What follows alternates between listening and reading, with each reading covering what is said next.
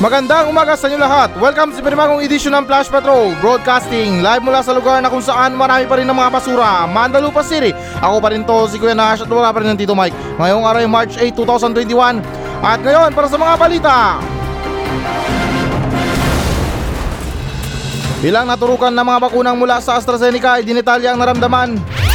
P-Box, todo bantay pa rin sa Mount Pinatubo dahil sa mga paglindol. Isang inaarestado matapos gamitin umano ang mga batang magkapatid na anak sa live show. DepEd dumapila sa mga magulang at mga estudyante na huwag tangkilikin ang sagot per sale para sa mga module. Hindi pagsunod ng publiko sa minimum health standard dahilan ng muling pagtaas ng COVID-19 cases sa bansa. Ilang naturukan ng bakunang mula sa AstraZeneca ay dinetalya ang naramdaman. So ayon sa balita na to na ibinahagi ni Dr. Olga Bertuccio, hepe ng Paranaque City Health Office na anyay wala siyang nararamdamang kakaiba sa kanyang katawan matapos siyang maturukan ng bakunang AstraZeneca. At sinasabi din sa balita na to na isa rin sa nabakunahang health workers na 60 anyos na si Alfred Ferrer, isang accountant sa ospital na sinabi niya rin na wala siyang naramdaman na kakaiba matapos siyang maturukan ng bakunang AstraZeneca. Ngunit ika ng vaccine Caesar na si Carlito Galvez Jr. patuloy pa rin umano ang pag-oobserba sa mga maaring lumitaw na mga side effects nito. Okay, so baka naman no flavored added yung mga bakuna na yan.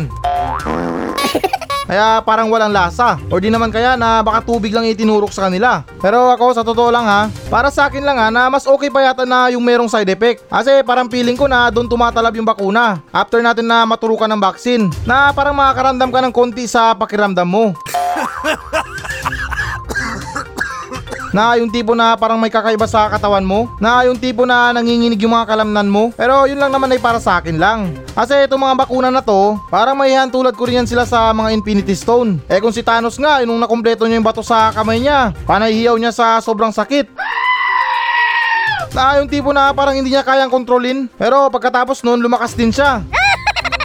Eh di ibig sabihin effective yung mga Infinity Stone. O di ba na parang may point din ako. Ewan ko lang sa iba ha. Pero itong mga sinasabi ko ay para sa akin lang. Na para sa akin mas mabuti pa siguro na mas may maramdaman tayo na mga side effect. Eh kung wala tayong nararamdaman na side effect, what I mean na konting side effect lang, parang useless yung itinurok sa atin. Or di naman kaya na baka tubig lang. Na itong mga bakuna na to ay parang pagbili ng ulam sa mga karinderya. Na papayag ba kayo na bibili ng ulam na walang lasa? Siyempre hindi, 'di ba? Yung gusto natin merong lasa. At yung iba naman na baka ibalik pa sa karinderya yung ulam na nabili nila. Na miss itong ulam nyo walang lasa. At hindi ko naman sinasabi na mga worst talaga na side effect. Na kung kayo nakakaramdam na kayo ng matinding side effect, ipagbigay alam nyo na. Hindi yung bumubula na yung bunganga ng kasama nyo na ay okay lang yan, ah, normal lang yan. Sinabi ni Kuya na sa radyo. Hindi po yung ganun ha. Yung simpleng side effect lang na masakit ang ulo, nasusuka, o di naman kaya naduduwal, at hindi na kayo dinadatnan ng mga period nyo. Hindi, joke lang. Side effect ng buntis naman yun. Naulitin ko yung sakit sa ulo lang. O di kaya na parang pagkasama ng pakiramdam. Na pagkatapos nyo na hintayin nyo lang ng mga ilang araw, magiging okay din kayo. Pero yung sinabi ko ay para sa akin lang ha. Wala pa rin sapat na basihan na yun na para paniwalaan ako. Sinasabi ko lang yung opinion ko dito. At may iba nga tayo ha. Sa tingin ko rin kasi na merong mali sa mga pag-explain ng mga tao. Kaya yung mga ibang tao na natatakot na magpaturok ng bakuna. Dapat kasi na step by step yung mga explanation nyo. Na yung una dapat inamin nyo na. Na takot kayo sa injection. Eh, syempre, ano pa bang nararamdaman ng mga tao sa tuwing natatakot sila? Di ba? Parang nangihina sila, na parang nahihilo. Eh kasi naman nasubok ko na rin mga injection na yan. Nakakarayong pa lang, parang nakakalusaw na ng katawan. At hindi naman sa amin na masama ah. Yung mga ibang nurse natin or di kaya mga health workers, yung iba sa kanila parang harabas lang na mag-injection sa mga tao. Yung tipo na yung mga ibang nurse, sobrang bigat ng mga kamay nila. Na parang hindi sila gentle sa mga pasyente. Alam ko naman na alam nyo yung ginagawa nyo. Na in short, expert na kayo sa mga ganyan. Pero sana daan-daan lang naman sa pag-inject. Lalo't sa nakita ko mga balita sa pag-inject ng mga bakuna sa mga tao, yung mga health workers hindi gumagamit ng gloves. Professional ba yung mga ganyan? Eh, mas okay pa yata yung mga tattoo artist na gumagamit talaga ng gloves. Pero yung sa nakita ko na pagturok ng mga bakuna, wala talagang suot na gloves. Hindi ko alam kung bakuna ba ang itinuturok nyo o di kaya mga bakterya. Kaya magsuot naman kayo ng gloves kahit papano. At sa nakita ko rin sa pagturok ng mga bakuna, yung procedure na pagturok, grabe pala no. Talagang sagad na sagad yung injection. Yung tipo na talagang walang masasayang na bakuna. Kaya napapaisip ako kung paano nila tinuturukan yung mga payat ng tao. Tapos sa braso pa. Eh alam nyo naman 'di ba? Pasintabi lang sa mga taong payat ha, na paano na lang kung kayong tinurukan ng bakuna. Tapos sagad na sagad pa yung pagturok ng injection. Na siguro para sa akin pati mga buto nyo COVID free. Eh sa tansya ko lang naman nahahaba ng injection. Tapos payat pa na tao yung tuturukan. Eh baka nga tagos talaga hanggang buto. At mabalik tayo ng konti sa mga health workers ha. Na para sa akin hindi naman nakakatakot yung mga vaccine. Yung nakakatakot lang yung ginagawa nila. Kasi tulad na rin na sinabi ko kanina na about sa pagturok. O di kaya parang hindi sila gentle sa pagturok. Na parang harabas lang ba? At yung iba naman na parang tinatakot yung mga tao na yung tipo na pinipitik-pitik pa yung injection tapos pinapakita pa na kung paano sumirit yung tubig sa injection. Eh kung ako talaga yung babakunahan, baka matatakot din ako. Pero ganun pa man, baka nagkakamali lang ako sa mga sinasabi ko. Yung about sa dapat na meron ka maramdaman. Baka nga yung totoong vaccine ay wala ka talagang mararamdaman. Eh kaya ko lang naman sinabi yun kasi parang lugi ako dun eh. Na pagkatapos ko na maturukan ng bakuna, tapos wala naman ako mararamdaman, eh di yung feeling ko talaga na parang luging-lugi talaga ako. At maging sa mga resulta ng swab test na yan, nakakaramdam din ako ng pagkalugi dyan. Na pagkamahal-mahal yung ibinayad ko tapos negative lang yung result. Ay, nako, ewan ko na lang. Pero ganun pa man, hinikayat ko pa rin yung mga Pilipino ha na magpaturok tayo ng mga bakuna. Kahit anong brand pa ng bakuna yan. Basta bakuna, larga. Huwag kayong magpapaniwala sa mga chismis sa Pilipinas. Ang dami ng tao na nagpaturok ng bakuna sa buong mundo, wala naman silang naramdaman. Eh, dito lang naman sa Pilipinas yung mga chismis na kumakalat. Na kesyo daw mayroong mga side effect. Hindi na kayo nagtaka. Yung gobyerno ngayon hati. Merong DDS, merong dilawan. At yung mga sinasabi nila na yung mga Sinovac vaccine meron daw side effect. Eh saan ba galing ang Sinovac vaccine na yan? 'Di ba sa China? Baka meron lang gumagawa ng kwento. At hindi na rin bago sa atin yan na magsiraan tayo mga Pilipino sa sarili nating bansa. Kaya kung ako sa inyo, magpapaturok na ako ng bakuna bago pa mahuli yung lahat. Kasi medyo marami-rami pa. Marami-rami pang virus ang harapin natin. Na ito mga Pilipino na wala nang ang pera, wala pang jowa, tapos wala pa kayong mga bakuna sa katawan nyo. Ay Diyos ko, para sa akin masaklap sa buhay yan. Sunod naman tayo na balita. P-Box, todo bantay pa rin sa Mount Pinatubo dahil sa mga paglindol. So ayon sa balita na to na todo bantay ng P-Box sa Mount Pinatubo dahil sa mga paglindol na itong nasabing bulkan ay nasa alert level 1 at nagbigay din ng pahayag itong P-Box director na si Renato Solidum na nakapagtala umano ang kanilang mga instrumento ng mas mataas sa normal average na 0 or less than 5 ng volcanic earthquake sa Mount Pinatubo mula noong January 20 at sinasad din dito na patuloy pa rin nilang binabantayan yung nasabing bulkan. May chance pa rin pala no na sumabog yung bulkan kahit na earthquake lang yung naganap. Pero sa totoo lang ha, hindi ko talaga maintindihan yung mga koneksyon ng earthquake sa pagsabog ng bulkan. Eh kasi yung mga ibang struktura dyan na sa tuwing lumilindol, di ba, gumuguho. Eh dapat kapag lumindol, yung mga bulkan na yan, gumuho din yan. At yan ang talaga yung bundok na hindi nagkakaroon ng landslide. Eh, yung bulkan na yan, parang masasabi ko na rin na isang bundok yan. Tapos partida, wala pang mga puno sa paligid. Samantalang yung mga bundok sa gubat, pag umulan lang ng konti, landslide na. Di ba? Parang nakapagtataka. Na ewan ko ba kung saan gawa yung mga bulkan na yan. Mas matibay pa sa mga bundok.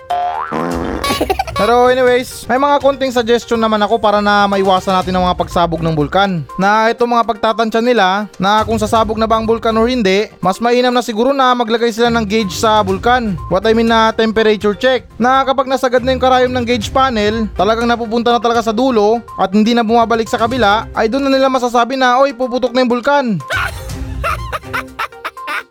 O di ba na parang mas malaki yung tulong ng gauge panel. Basta yung nakikita natin sa mga sasakyan, or di naman kaya na gumawa sila ng napakalaking thermometer. As in napakalaking thermometer talaga at ilagay nila dun sa bunganga ng bulkan.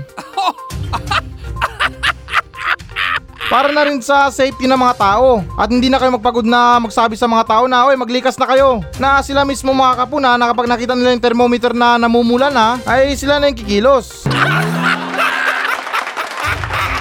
Or di naman kaya natakpan nila yung bunganga ng bulkan. Tapos yung takip na gagawin nila ay yung parang sa takore na kapag sobrang init na or di kaya kumukulo na sumisipol. Eh di malaking babala sa mga tao yun or di kaya paalala. At malaking tulong din yun para sa mga taong matitigas ang ulo na ayaw lumikas. Ewan ko na lang kung makakatulog kayo sa ingay ng sipol na yun. Diba yung mga satakuri natin na kapag hindi natin pinatay yung apoy talagang tuloy-tuloy yung sipol? O diba parang mas effective pa yun. At ito pa yung mga bigatin kong suggestion na para sa akin ito yung pinakamainam ha. Ba't hindi kaya nila gawa ng radiator yung mga bulkan? Tapos lagyan nila ng coolant. Ewan ko na lang kung hindi babalik talaga sa normal yung init niyan. Eh, di ba yung mga radiator na yan ginagamit yan sa makina para hindi mag-overheat? Gawin din nila sa bulkan yun. O di ba? Napakamalay natin na umepekto. Kasi pagkainit-init nga na makina, nakokontrol nila. Yung radiator na yan na malaking tulong talaga. O di naman kaya, buhusan nila ng Preston yung bunganga ng bulkan. Ah, yung Preston, yun na yung brand ng coolant na nilalagay sa radiator. Bale, liquid cool lang yun. At ito pa yung mga suggestion ko. Um, hindi naman talaga ako bobo porket na marami akong absent nung high school. Lalo't pag science na palagi akong absent. May konting kaalaman naman ako sa mga velocity. Wow! What I mean na tungkol sa mga velocity na yan, sa mga speed. Na bakit hindi na lang kayo nilagawan ng butas yung mga bulkan? Na yung mga butas na yun ay nasa ilalim or nasa baba. Para naman na kahit papano na kung sumabog yung bulkan, hindi na bubulusok yung lava. Na para sa akin mas bumibilis pa yung daloy ng lava dahil nanggaling sa taas. Eh kung binutasan nyo yan, eh di yung daloy ng lava parang dahan-dahan lang. At alam nyo yung mas mainam pa? Mas maganda na maging handa na yung P-Bolts. Gumawa sila ng kanal para sa lava. Para naman na hindi magkalat yung mga lava sa mga bahay at hindi na rin makasunog ng mga punong kahoy na yung kanal na gagawin ng mga P-Bulks ay papunta sa mga lutuan o di kaya sa mga food court. Para naman na hindi sila gumastos sa uling sa pag-iihaw sa mga isda, sa mga baka, o di naman kaya para sa mga lechon. O di ba parang nakatulong pa sila. At ganun pa man para sa akin na dapat talagang paghandaan yung mga pagsabog ng bulkan. Tulad niyan, nabigyan ko na ng solusyonan yung mga paghiwas sa pagsabog. At kapag sumabog naman, ay wala rin problema sa ibinigay kong solusyon. O di kaya suggestion. Na tulad ng sinabi ko na gumawa ng kanal. Para naman na yung mga laba hindi magkalat. At siguro naman na maganda na sila ng malaking vacuum. Para naman yun sa mga abo at usok. O di ba? Natapos yung problema. Kasi yung bulkan na yan ay parang pagbaing lang ng isang tao yan. What I mean na parang pag-atching. Na kapag na-atching yung tao, kumukuha ng panyo or di kaya mga tissue at doon sila uma-atching. Para naman na hindi sila makaperwisyo sa kapwa nila. Kasi ngayon pandemya pa. Bawal na bawal yung umatching sa publiko. O, di ba? Kasi napakahirap naman na kung ipapalikas pa yung mga tao na yan. At ito habol ko lang na itong mga bulkan na to, what I mean na mga active na bulkan, ito na yata yung solusyon sa mga basura sa Pilipinas, lalo't sa Mandalupa, na sobrang dami naming basura dito, na sobrang grabe yung mga basura, talagang bundok-bundok. At alam ko din yung mga basurahan dyan sa Payatas, na kaya para sa akin lang ha, paano kaya kung lahat ng mga basura doon itapon? Kasi ang bulkan na yan, apoy naman yan. Na kahit anong itapon mo doon, malulusaw. At yung mga bulkan, malalaki naman yan. Kaya no problem kapag siniksik natin yung mga basura sa Pilipinas. Parang higanting trash can lang ba? Na yung ibang trash can na pwede kang magsunog ng basura doon. O di ba nasolusyonan natin yung problema sa basura.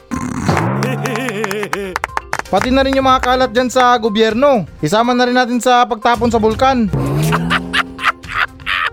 Sunod naman tayo na balita. Isang ina arestado matapos gamitin umano ang mga batang magkakapatid na anak sa live show. So ayon sa balita na to na timbog ang isang nanay na nagngangalang Emma sa lungsod ng Tagig. Matapos umanong pinagla-live show niya yung mga musmus niyang anak at yung mga larawan at video ay binibenta niya sa mga foreigner. At napag-alaman din na ang alias Emma na to ay dati rin palang nagsho-show online Talagang kawawa talaga yung mga bata. Mantakin nyo, 3 years old, pati 7 years old. Pinapagawa na sa kanila yung mga ganong gawain. Di ko rin kasi lubos maisip na meron palang ganitong klaseng mga magulang na ubod yung pagkademonyo. Wala akong paki sa pinaggagawa ng magulang, naawa lang sa mga bata. Eh kung dating trabaho niya pala yan, eh di sana siya na lang. At hindi niya na dinama yung mga bata. Kawawa na may mga bata na walang kaalam-alam. Minomolestya pala sila ng mga lintik na mga foreigner. Kaya dapat yung mga ganitong klaseng mga magulang, dapat dito makulong habang buhay. At sa tingin ko na marami pang taong gumagawa nito na yung mga anak nila binibenta nila sa foreigner. Kaya dapat lang talaga na pagbutihin ng mga pulis natin sa mga paghuli sa mga ganitong gawain. Kasi tulad ng sinabi ko na napakademonyong gawain to. Mas okay pa yata kung nagbenta ka ng droga. Kesa naman na ibenta mo yung mga anak mo sa mga tao. Eh, yung mga ibang magulang nga, na ayaw na ayaw nilang iparanas sa mga anak nila. Yung mga pinagdaanan nila dati. Kung ano mga hirap na pinagdaanan nila. Talagang ginagapang sa hirap yung mga anak nila ngayon. Samantalang kayo, napakawalang kwenta nyo talaga. Sa ipinapakita nyo na parang gusto nyo na sundan yung yapak nyo dati. Hindi naman kayo nahiya sa pinaggagawa nyo? Na ultimo na kahit na musmus na bata pinagkakakitaan nyo. Ba't hindi na lang kayo naghanap ng trabaho? Yung mga ibang magulang nga dyan na kahit nagkanda hirap na sa buhay. Kahit na isang beses lang kumain sa isang araw. Basta sa legal na paraan ginagawa nila. Kasi ang mga ginagawa ng mga demonyong mga magulang na yan ay illegal na nga sa mata ng Diyos at illegal na rin sa mata ng batas. Kaya kung yan man ang dati yung trabaho, ay kayo na lang dapat. Hindi na kayo mangdamay. O di ba na pag kayo, kayo na lang. At ganun pa man na share ko lang yung nangyari sa akin dati nung bata pa ako na nagkakaroon din kami ng live show ng nanay ko pero hindi naman sa ganitong paraan na mga malalaswa na yung live show namin ng nanay ko ay parang action kasi tuwing hapon hinahabol ako ng nanay ko ng pamalo sa labas Talagang naghahabulan kami hanggang sa makauwi sa bahay. Eh kasi nung bata pa ako, mahilig ako maglaro sa mga lupa at putik. Kaya yung nanay ko nang gagalitin talaga sa galit. Kasi naglalaro na nga ako ng putik, tapos yung damit ko puti pa talaga. Kaya grabe yung live show namin ng nanay ko sa labas. Talagang action na action. Tapos naalala ko yung mga tambay sa amin na palagi akong kinakantsawan. Na ano, pinalo ka na naman ng nanay mo. Na takbo na, nandyan na nanay mo. Kaya yun yung kwento ng live show namin ng nanay ko. At ganun pa man, mabalik tayo sa balita. Ah, meron lang mga pinagtataka kung paano na-discover ng mga pulis to. Di kaya na parokyano din sila sa mga live show. ah, kayo ah. Parang ang sarap na maging pulis ah. Na yung pulis ka na tapos nagtatrabaho ka sa ganyan. Panood-nood lang. Tapos may sweldo. Hindi, joke lang. Alam ko naman na merong unit na anti-cybercrime. Kaya nalalaman nila yung mga ganitong gawain. Sunod naman tayo na balita. DepEd dumapila sa mga magulang at mga estudyante na huwag tangkilikin ang sagot for sale para sa mga modules. So ayon sa balita na to na napag-alaman ng DepEd na mayroong nagaganap na sagot for sale scheme. Kaya umaapela ang DepEd sa mga magulang at mga estudyante na huwag tangkilikin ang sagot for sale para sa mga module. Oh, ayun nyo ba yun? Bale, nagtutulungan yung dalawang magpanig na yung isa binabayaran para sa sagot at makapasa at yung isa naman na tinatanggap yung pera para mayroong pambili ng pagkain. Kaya ganun pa man, napakaswerte talaga ng mga bata ngayon, no? Kasi nung dati nag-aaral kami, walang ganyan-ganyan. Tapos wala pa kaming alam sa mga computer para i-research namin yung mga assignment namin. Eh kung nagkataon lang talaga na mayroong mga ganitong mga scheme, what I mean na sagot for sale scheme, ha, baka malamang hakot award ako dati. Dahil iipunin ko talaga yung mga baon ko para merong sasagot sa module ko. At least sa tao na to na babayaran ko para sumagot sa mga modules ko, ay sigurado ako. Kasi dati meron din kami sagot for sale scheme. Pero hindi scheme, kundi scam. Yung sagot for sale scam ni kuya Na yung tipo na sasabihan ka ng mga kuya nyo na Oh bumili ka muna ng merienda doon Bilan mo ko soft drinks tapos cheese curl at yosi Ako na bahala sa assignment mo Pagkatapos ng sagutan zero ka pa rin sa assignment mo Kung meron ka namang tama, dalawa lang. Kaya nung dati sagot for sale scam lang sa amin. Pero seryoso ha, sobrang swerte talaga ng mga bata ngayon. Kasi talagang pahitik ng pahitik yung mga pamamaraan sa pag-aaral. Kasi tulad na rin ng sinabi ko na kami nung mga bata pa kami, hindi pa kami marunong gumamit ng internet noon. Eh ngayon high-tech na. Hindi mo na kailangan mag-type, talagang magsasalita ka na lang sa Google na tatanungin mo sa kanya kung anong sagot nito. Na for example, na tatanungin na, Hi Google, what is the square root of 9? Tapos sasagot naman yung Google na the square root of 9 is 3. Wow! O di ba napaka high-tech? Kami nagkakanda hirap-hirap talaga kami sa paggawa ng assignment dati. Pero yung mga katulad ko dati na mga legend ay hindi kami nag-aalala sa mga assignment na yan. Kasi wala din pinagkaiba yung mga pagsagot sa mga modules na yan. What I mean yung mga sagot for sale. Kasi dati sa amin ha, yung mga sagot sa assignment libre lang yan. Sa umaga hinihintay namin sa gate yung genius namin na classmate. Tapos bigyan lang namin ng tinapay. At yun, isi-share niya na yung mga sagot niya. Tapos kami naman itong mga bobo na hindi gumawa ng assignment sa bahay ay talagang tumpukan talaga sa notebook niya. Kaya minsan yung mga teacher namin nagtataka kung bakit pare-pareho yung mga score namin. Kasi nakadepende na yung sagot namin sa kinopyahan namin. Eh kung zero siya, eh malamang zero din kami. Alam ko naman na bawal talaga to sa DepEd at maging sa teacher yung mga pangungopya na yan. At wala rin tong pinagkaiba itong sagot for sale sa pagkokopya. Medyo high-tech lang itong sagot for sale na hindi rin siguro natin maiiwasan yung mga ganito. Kasi lalo't sa panahon ngayon online class na. Eh ano bang alam ng teacher sa ginagawa ng estudyante? Na baka nga sinesearch nila yung mga sagot sa mga internet.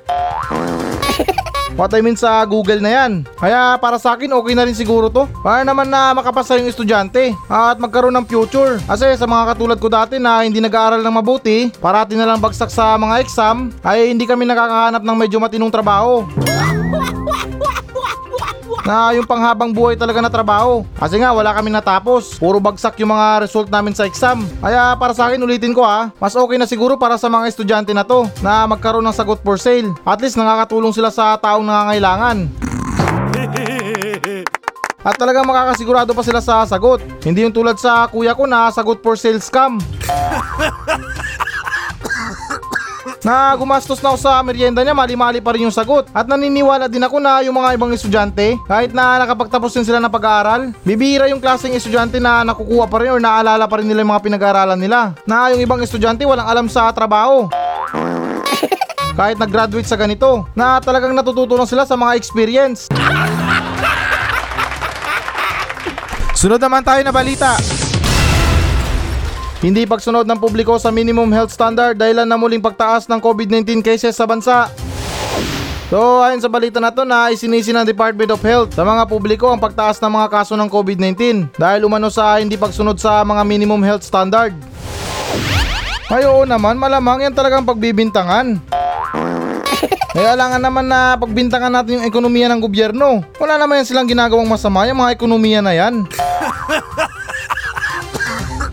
Nangihikayat lang yan ng mga tao sa mga Boracay at pagkain ng mga tao sa mga indoors. Kaya huwag niyong sisihin ang ekonomiya ha. Ngayon pa lang sinasabi ko na walang kinalaman ng ekonomiya ng gobyerno.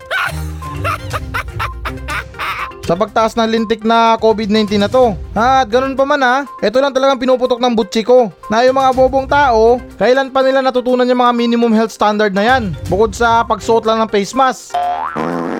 Pa-English-English pa kasi kayo sa mga minimum health standard na yan. Eh kung tinagalog niyo yung ibig sabihin ng minimum health standard, baka naintindihan pa yun ng mga taong bobo. na siguro yung alam lang nila na pagsuot ng face mask at hindi yung mga pag-observe sa mga distansya sa mga tao nang hindi sila mahawa sa COVID-19 na in short na observe social distancing or di kaya physical distancing pa English English pa tayo eh kampi naman tayo sa China at sayang talaga, kung nasunod lang talaga yung mga suggestion ko dati para sa mga social distancing, baka ngayon kukunti lang yung mga kaso sa atin. Wow! Seryoso ako ha, kung nasunod lang talaga na yung pakuntiin yung mga supply ng mga deodorant pati sabon. Talagang posible na magkakaroon talaga ng mga social distancing at yung mga regular talaga na pagsusuot ng face mask. Sa baho ba naman ng putok ng tao? Ay nako, ewan ko na lang parang sinapak yung ilong mo. O di kaya yung mga tao mapapasuot talaga ng tatlong face mask. Pati yung mga Pilipino na alam ko naman na ayaw nilang dumikit sa isang tao na basa yung kilikili. Kaya kapag nasunod yung mga suggestion ko, yung mga pagpapakonti ng supply ng mga sabon at mga deodorant, ay baka nga nalabanan talaga natin ng COVID na to. Malaking tulong din talaga kasi yun eh. Kumaga masusunod talaga yung mga minimum health standard. Ano-ano ba yung mga minimum health standard? Pagsusuot ng face mask, pag-oobserba ng mga social distancing, at paggamit lagi ng alcohol. Yung alcohol na yan, malaking tulong din yan. Nakakasanitize ng kamay yan mula sa virus.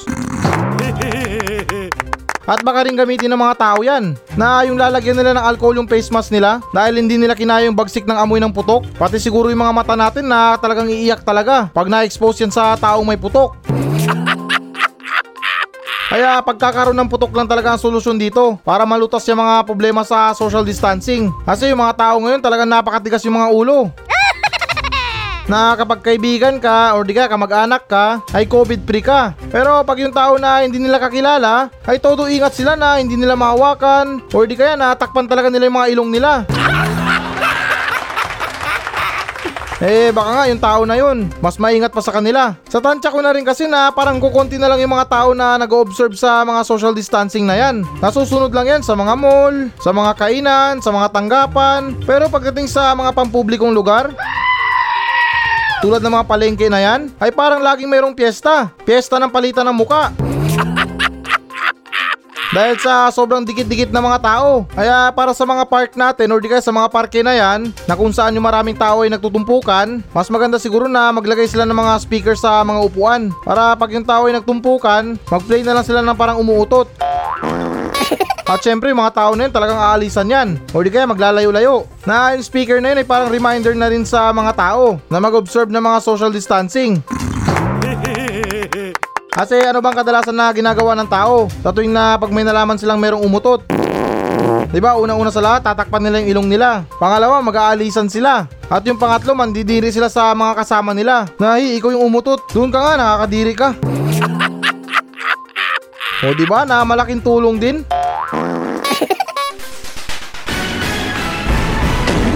So yan muna mga balita ng Flash Patrol sa araw na to. Maraming salamat sa pakikinig. Ako pa rin to, si Kuya Nash. At maraming salamat ulit. Wala pa rin si Tito Mike. Masayang masaya ako. At goodbye!